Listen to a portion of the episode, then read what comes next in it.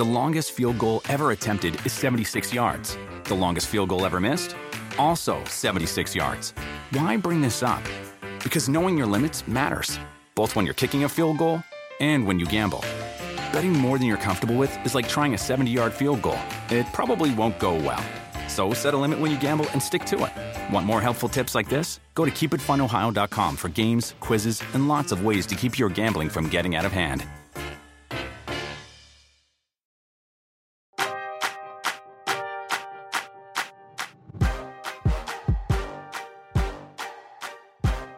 Hello, everyone. Welcome to Tuesday's edition of Roundball Stew on NBC Sports Edge. I am your host, Ryan Knaus. With me again, my co host, Jared Johnson. Full disclosure, we just started the podcast without actually being live or recording anything. So, Jared and I just spoke to each other for 15 minutes for fun. But it's okay. We're all warmed up now. So, that's that's good. Day in the life. so, Jared, Jared already knows this, but our colleague Steve Alexander provided a pickup of the day from Monday's busy slate. And the top name that he chose was Dennis Smith Jr. He's only 19% rostered in Yahoo leagues. Steve writes Dennis Smith Jr. and Norman Powell are the only two guards left standing in Portland, and he had 13 points, a three pointer, six boards, seven assists, a steal, a block, and seven turnovers on Monday. He's worth grabbing until the Blazers get healthy again, and has played at least 37 minutes in his last two games. You know, not much else to say about there. The, the the playing time is crucial. There are a lot of teams that are very banged up, but the Blazers backcourt is among the thinnest. DSJ is just getting a ton of minutes. Coach Chauncey Billups is at his wits end looking for players who want to compete. So even, you know, warts and all, all the turnovers, the poor shooting and iffy shot selection, Dennis Smith Jr. is going to continue getting playing time. So I quite like that pickup. And Steve also mentions uh, Marcus Morris as a guy you might look at, Luke Kennard, and even as I said, a lot of teams are banged up. Timothy Luwawu-Cabarrot has made some noise and just hit a career high seven triples. So plenty of pickups out there, Jared. Have you made any recently that you're particularly fond of? Any any players on any rosters that you were able to pick up with the injuries just crushing rosters around the league? I mean, yeah, I picked up Cody Martin before Ish Smith got put into the COVID protocols. And I've also seen Caris LeVert hit the waiver wire in a couple leagues, and I have picked him up, and I'm very happy about that. So, hmm. actually, doesn't surprise me that LeVert's been hitting the wire. He's he's struggling mightily. We might talk more. Maybe we'll get into that later. But for now, I want to talk to you about some news that just broke this morning. As of mid-January, January fifteenth, there will be a vaccination requirement that to enter Canada, you need to be fully vaccinated which means opposing players will need full vaccination for those road games. Now, Adrian Wojnarowski has reported that 97% of NBA players are vaccinated, but guys like Bradley Beal and Jonathan Isaac are two that stand out to me who could potentially get DNPs if they're playing on the road in Toronto. So, you know, not a ton there. I mean, it would just be one DNP for the for the two players I just mentioned, and that's assuming Isaac is even healthy when the Magic play in Toronto. But you know, is there anything you're looking at there? Does that worry you at all, even if you have Beal or anything like that? I mean, it, players miss so many games now that it really doesn't even right. faze me when stuff like that right. happens. Like, no one plays 82 anymore. Everyone misses mm-hmm. a ton of games, especially with COVID. So no. Hey, Le- LeBron missed a game because of COVID, and he didn't even have COVID, so he had a, a, false positive. But to your point, I mean, there are breakthrough cases where you could be fully vaccinated and still miss ten days, and then if someone's unvaccinated, I'm not so worried about them not playing a single game in Toronto as I am them contracting COVID and missing two weeks. So right. Anyway, a storyline to keep an eye on.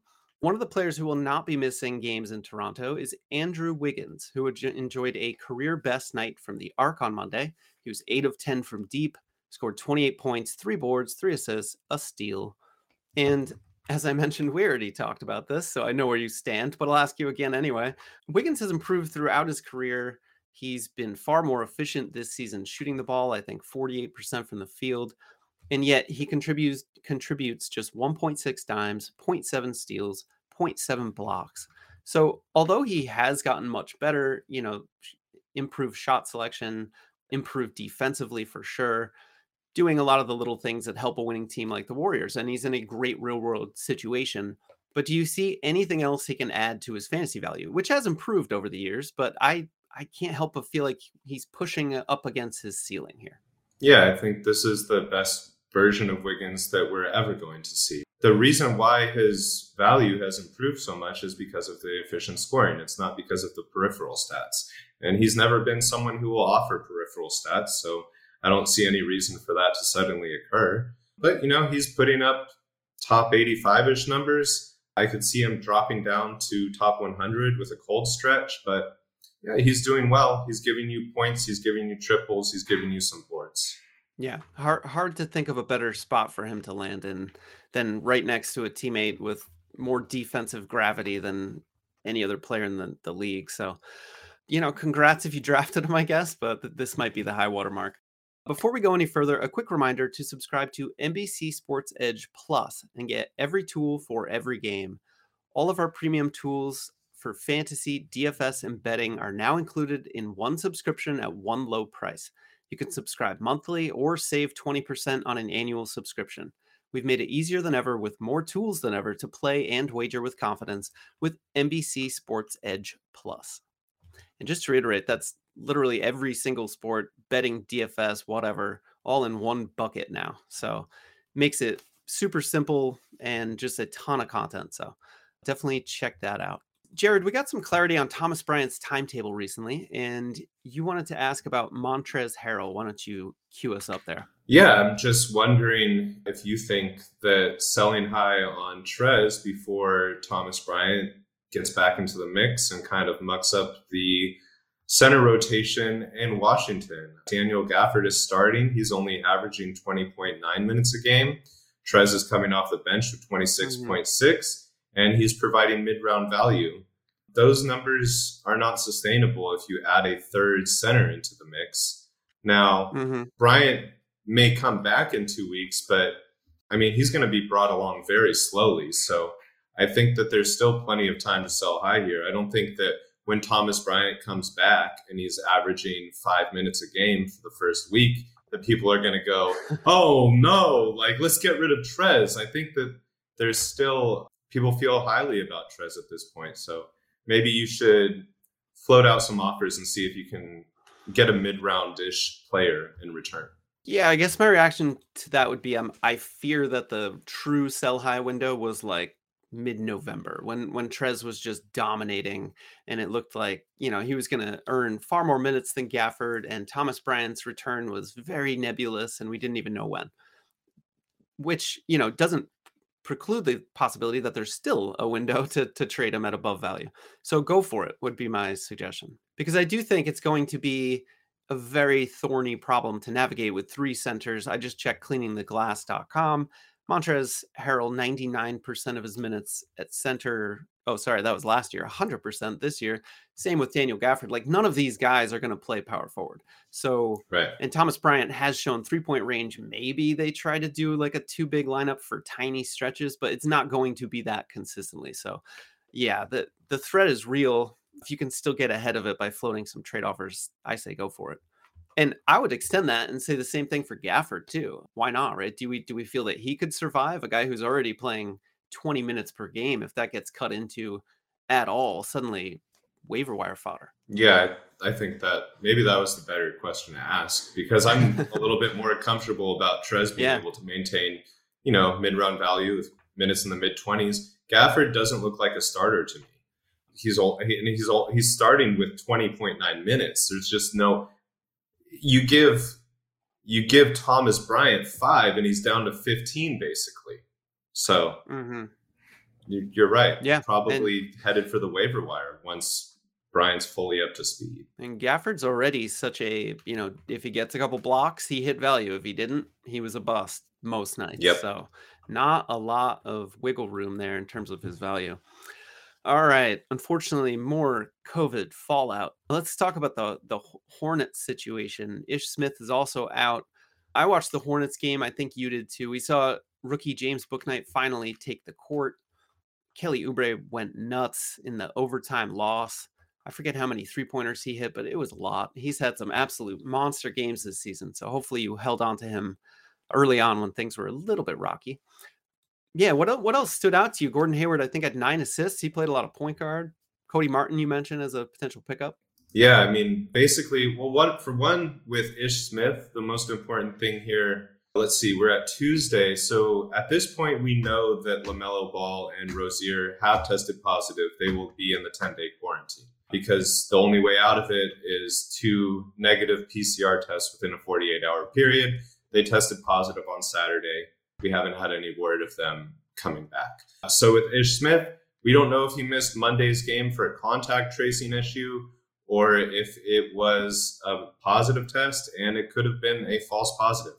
But let's assume that he is also in quarantine. That moved Cody Martin into the starting lineup, who saw a lot more ball handling opportunities. He also, unfortunately, had four turnovers. But this guy's going to be earning minutes in the mid 30s for a team that's missing three of their five starters and I think two key reserves. So mm-hmm. he's the guy that I would want to have pretty much everywhere.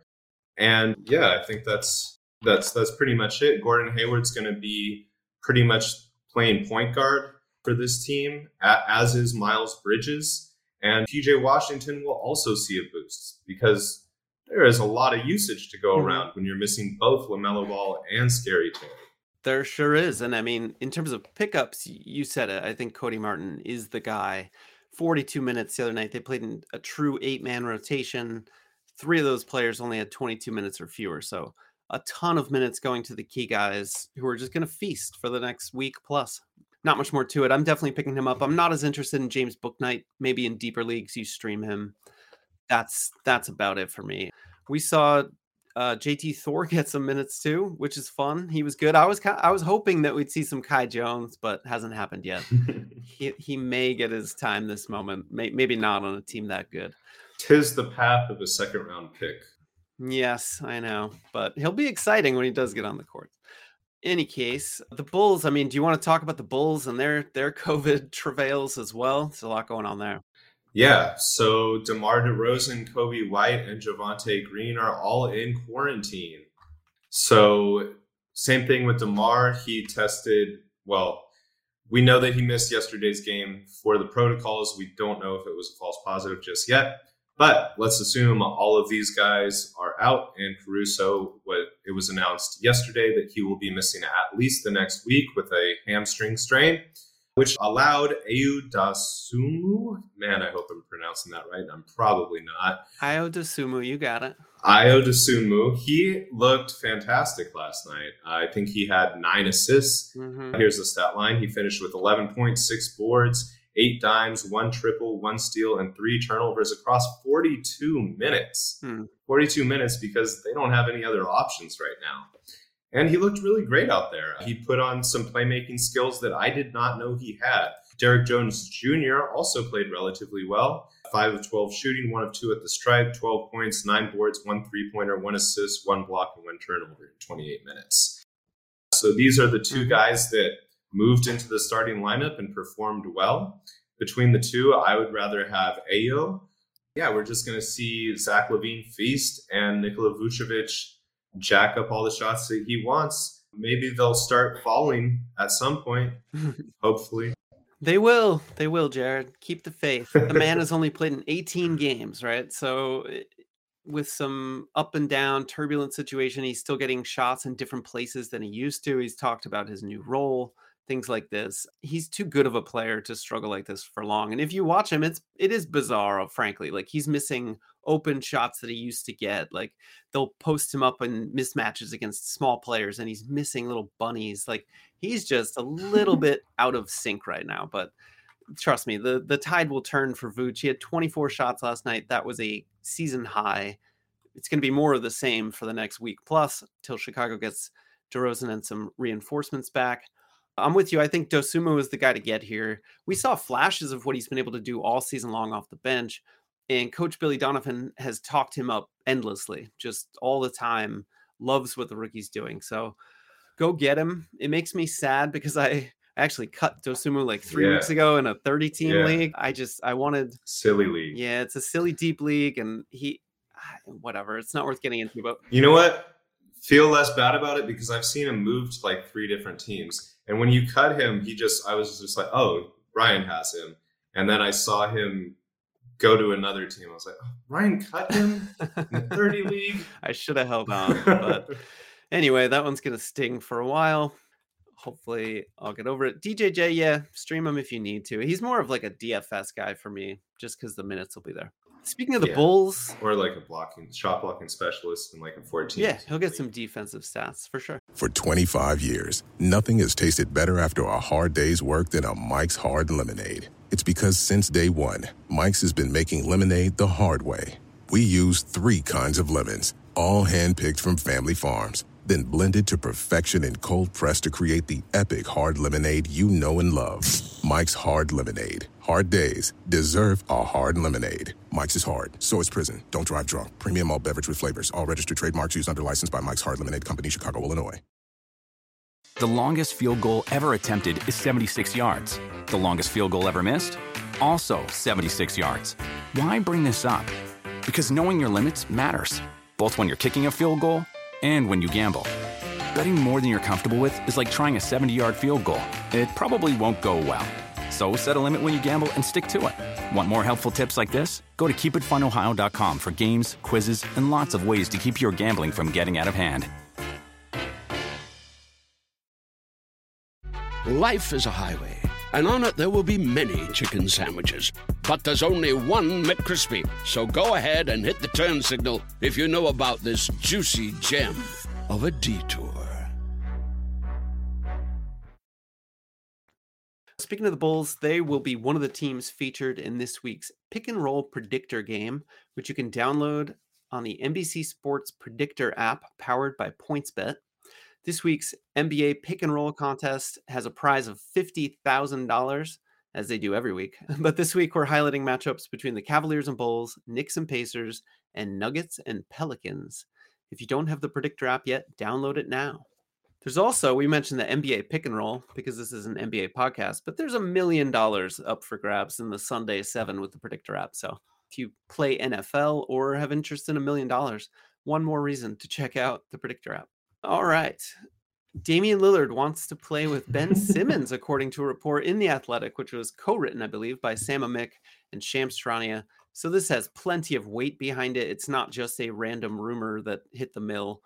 On top of which, I read a story this morning in The Athletic by longtime Blazers beat writer Jason Quick, who tends to pull no punches, super plugged in with the team. And he got a text message from CJ McCollum after Monday's game, in which CJ basically sounded like he was saying goodbye to Portland. He was like, Jason, Portland will always be my home. We're gonna have our our child here. We're you know blah blah blah. Like went on about all the things he loves.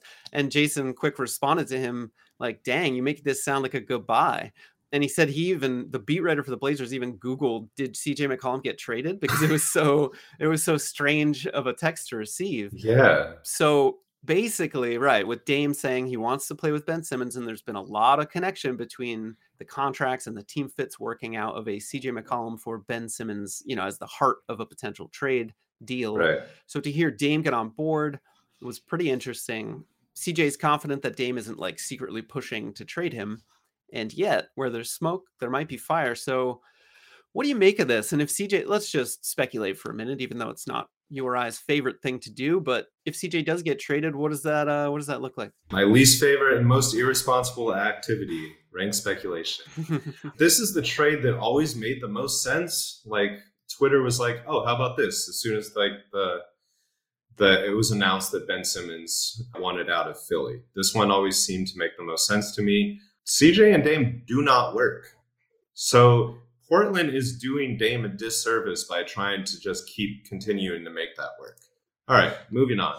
If we put CJ and let's assume Simons in Philly, that's probably not great for Seth Curry. I think it absolutely destroys both Tyrese Maxey and Milton.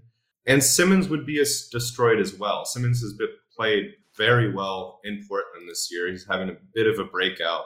You put him in Philly, there's no breakout. He's back to being a negligible reserve role behind Maxey and Milton. He would essentially be the third string. So I think that's about that. And then if you put Ben in Portland, Mhm. I think he just slots right in. I don't really think anyone takes a hit. I think that Ben Simmons just puts up top 50 numbers in Portland. Yeah, I guess my question would be, you know, does this happen soon? The Blazers are 11 and 14. They're taking on water in a hurry. Dame is banged up. Even when he does come back, is this is this a team that's going to suddenly start winning games? So like if they're going to make this move and and attempt to turn the season around and really be a competitive team, it would need to happen soon. Right. Because my concern is like, oh well, they wait, you know, somewhere closer to the All Star break when the Blazers are just just toast, and then they make a trade and looking ahead to next year and let's rebuild, go from there. In which case, Dame with a core injury that he hasn't been able to shake for four years is suddenly very precarious to me. Yeah. So, so the timing of a potential deal like this would be just as interesting and important to me as whether it even happens for fantasy purposes. That's a very good point. I just want to hold, stay on that for a second. Yeah. Portland just fired their GM. Mm-hmm. So any conversations that they might have had is kind of a little bit out the window. Also, Morey is asking for basically stuff that will create bad relationships. Like people are hanging up the phone on him because he's being a jerk Mm-hmm. about it. Like Ben Simmons is not worth what he's asking for. And Yeah. it- trades like this with superstars, they're not easy. There's a lot of salary stuff going on that that people do not think about. And they don't happen quickly. Mhm. So if if the Portland Trailblazers just fired their GM, are working like I, get, I assume they have someone operating in an interim position They do. is this a trade that you make with an interim GM? I don't know. That that was a really good point you make. I don't think it happens anytime soon. I guess would be my very long way of saying I'm not rushing to the waiver wire to pick up Ben Simmons. It's a very good point. Now, on the one hand, I think it's more likely that they make a trade like this because Neil Olshey was the one who acquired CJ McCollum and was like his biggest backer. He was always saying, you know, see, we can make this work with CJ. We've, you know, citing their long playoff run and maybe not so much success in the Yeah. playoffs. Poor argumentative Yeah. strategy. But he he would get into that. So maybe that makes it more likely. But you're right. Do you pull off a, a trade of that magnitude with just an interim GM in place, or would they wait until that's more Right. solid? So a lot of moving parts there. I guess if you're stashing Ben Simmons still, this gives you cause for optimism, but how much is personal opinion. All right, moving on from the speculationville. A very real thing is happening in Milwaukee, and that is Bobby Portis going nuts. He is, I mean, what is his fantasy value now? Let's see. According to Basketball Monster, he is a top 50 player in 9cat in 28 minutes per game. And that feels about right. I mean, this guy is a nightly double double. Sometimes you look at the box score, you're like, ah, you got the defensive stats too. Percentage is maybe not great for a big man, but it's it's found money at this point. Like nobody thought Bobby Portis would be doing this. Now you got Brook Lopez Yeah. down with back surgery. He had surgery, right? I believe. Yeah. Yeah. And Demarcus Yep. Yeah, and Demarcus Cousins got- coming in, eh, whatever. So, I mean, I love it. I, I see no reason why Bobby Portis would cool off really at this point. I think this is who he is. Yeah, real quick, Brook Lopez underwent surgery on December 2nd. I would have said before that, before another real quick thing, it is slightly annoying and just a reminder to never listen to anything players say regarding their injuries because it was only about three weeks ago that Brook Lopez had an interview where he said he's making progress and he will be back at an unspecified unspecified time and then like two weeks right passed all, of all of a sudden they signed Demarcus Cousins, and then a few days later it's back surgery. Mhm. I'm not worried about Cousins messing with Bobby Portis's minutes. I think Bobby Portis is locked in to a key role on this team, and I see no right. I see no reason why he can't sustain his current production. It's a very large sample size at this point. Yeah, no, I'm fully with you. And Demarcus Cousins is not very good at anymore. So, all the more reason to have faith in Portis. Do you have faith, however, in Killian Hayes moving to Detroit? I, I kind of like him as a steal specialist. Detroit, I mean, a, a lottery pick just a couple years ago. Detroit is going to give him opportunities. They have been. They put him on ball a little bit more early so that Cade Cunningham would have an adjustment period, you know, making his NBA debut. Now Killian Hayes is playing more off ball. He's shooting some threes. He's actually, I think, 36% from deep on the season. very weird shooting splits with this guy. He's also 15 of 16 at the free throw line. He was 80 something percent last year, up to 93%, I believe, this year. And yet he's 31% on two pointers, can't finish around the rim, and he's big for a guard. So, like, what is what's going on here, Jared? And, and do you have faith in him to be more than a steal specialist? More than a steal specialist would be strong for me.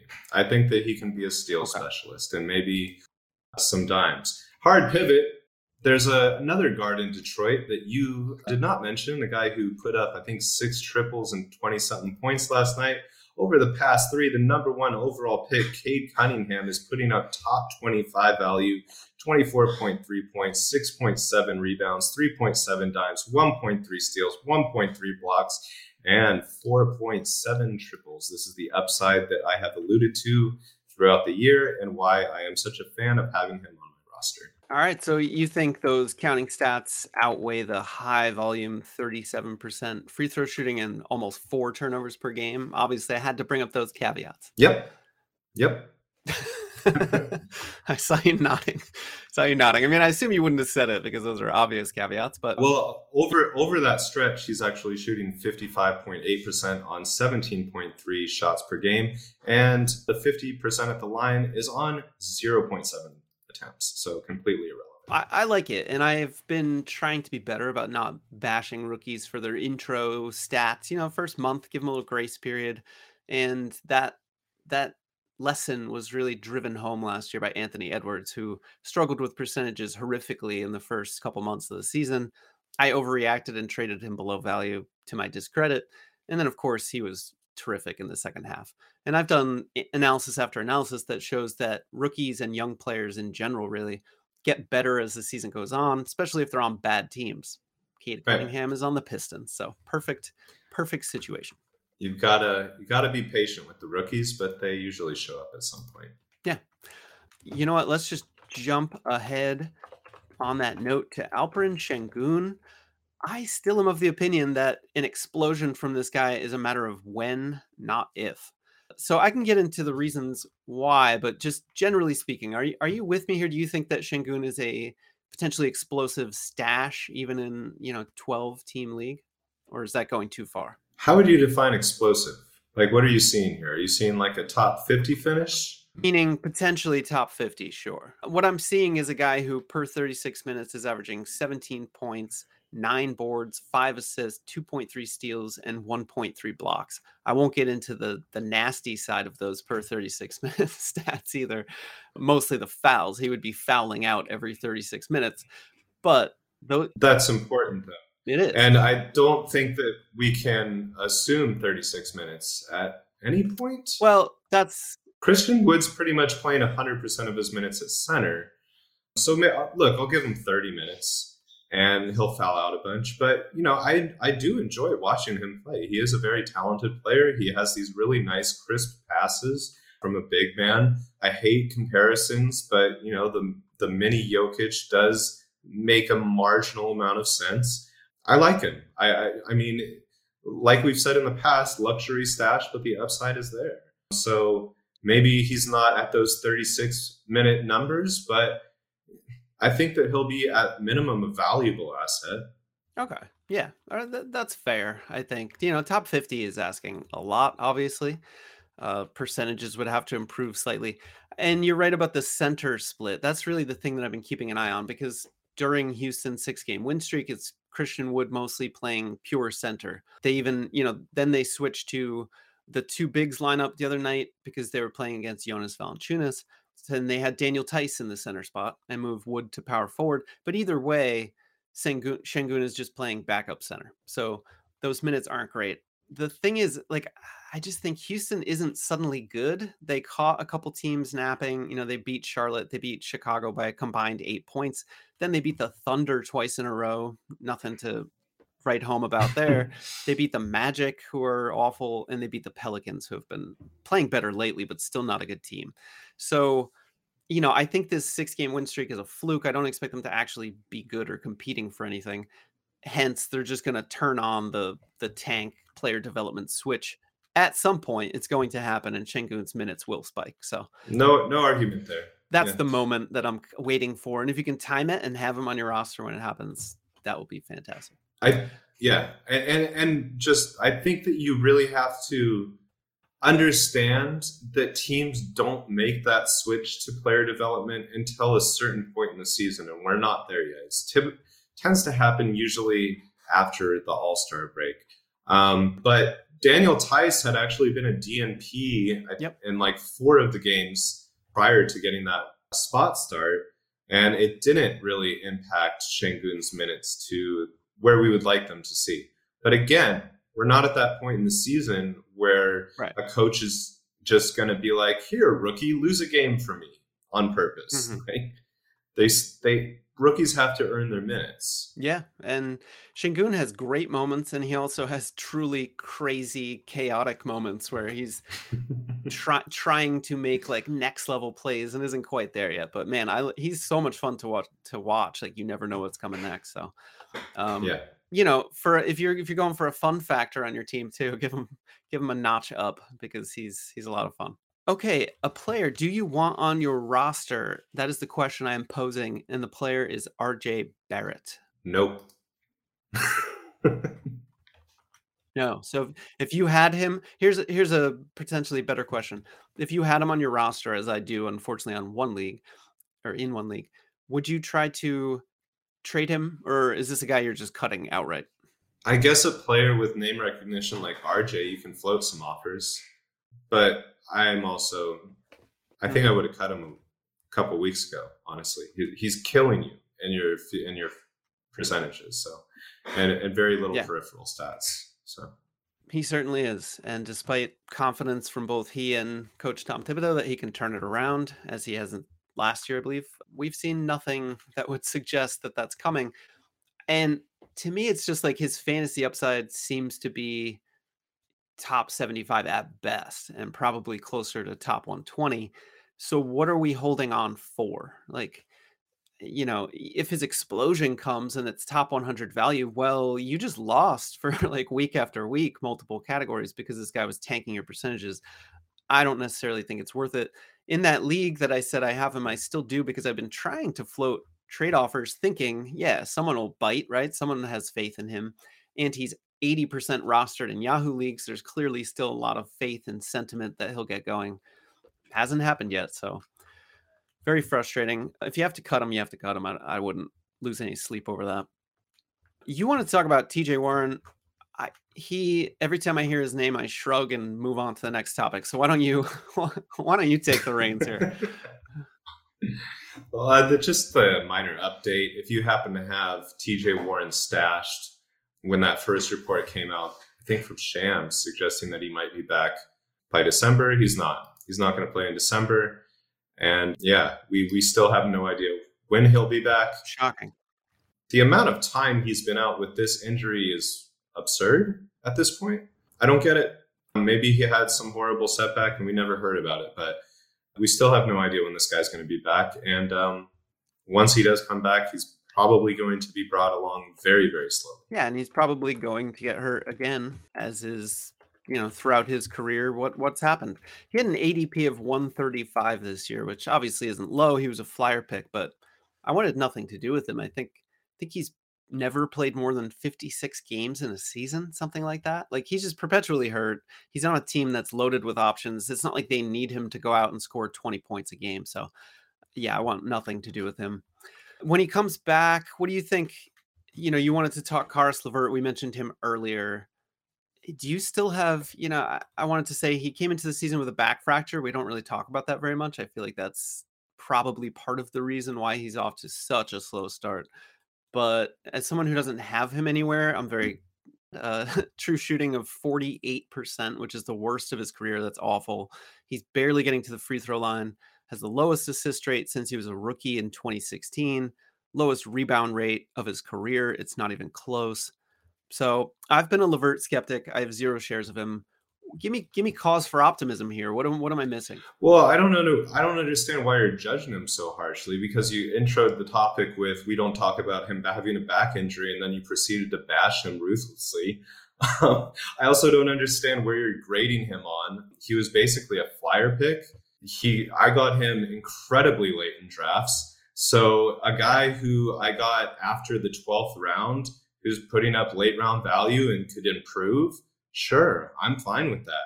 You know, I think that he could be a top 30 player. I'm not judging him as if I picked him in the fourth round. I picked him in like the 14th round.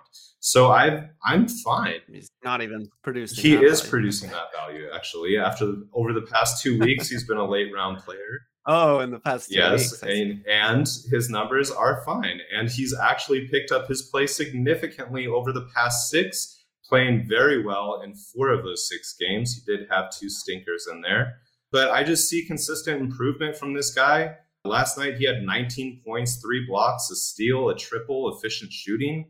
I just see consistent improvement from him as he gets more familiar on a brand new team with a lot of different players. I'm fine with his assist numbers being where they are. I don't expect them to be high on a team with Malcolm Brogdon and Chris Duarte. Mainly, I just want him to be scoring efficiently, bring, bringing the occasional defensive stats, and you know, like two to three assists a game is fine with me. All right, two to three assists, disappointing, but hey, I didn't draft him. That was an impassioned defense of him, and that's what we're here for. People want to hear di- differing opinions. you know, I know that you're you drafted LeVert. Do you have him in multiple leagues or just just one? Now I do because people dropped him. Yeah, I think I have Hmm. him in every league at this point. He would have been a guy I asked that question about RJ Barrett. I would never have cut LeVert because people, you know, we've seen him first of all put up top 50 value for long stretches. Like we know he can be that guy. Yes. And I think the the name brand recognition there is far too high to have cut him, but good on you for taking advantage of that. Another player I wanted to ask real quick before we go here, are you holding onto? And that is Devin Vassell. We saw him really warming up. He's, you know, good across the board, especially 9 cat, 8 cat stats. He'll get you some steals, hit some threes. Efficiency was improving little by little, starting to really find his rhythm as a main guy with the second unit. Then he bruises his thigh, comes back, plays 10 minutes, it tightens up. Now he's out again. Worth holding on to, Jared? Absolutely. Mm-hmm. I feel like this is a guy with a top 50 ceiling. Uh, he was playing incredible before that injury. And I'm going to pat myself on the back for a second here. I did call out Vas, Vas Vassell as a solid late round option as we had it as we were in the draft period.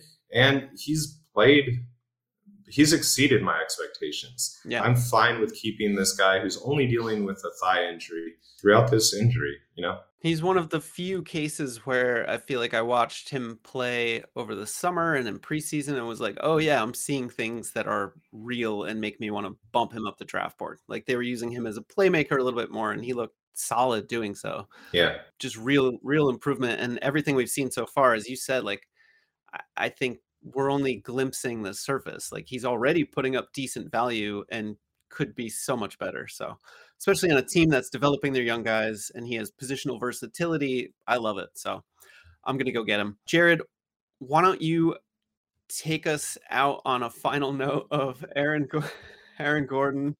MPJ went down. I know Aaron Gordon's kind of taken off. What do you see there? I think it's sustainable. Since Michael Porter Jr. went down, Aaron Gordon's putting up 14.6 points, 6.1 boards, 2.7 dimes. I wish there was more defensive stats, just 0.8 steals, one triple. The big bonus here is just 1.2 turnovers per game and 50.4% shooting from the field, 79.5% from the stripe. So he's not really hurting you anywhere. And, you know, he is what he is, but he's he's doing enough that he should be rostered pretty much across the board. Let's go out on a note of total agreement, Jared. I'm just gonna second what you said and and end there. Good talk as always. I love to agree with you. I love to disagree with you sometimes, Jared. So let's do it again next Tuesday. Same here. See you then. Bye. The longest field goal ever attempted is 76 yards. The longest field goal ever missed? Also 76 yards. Why bring this up?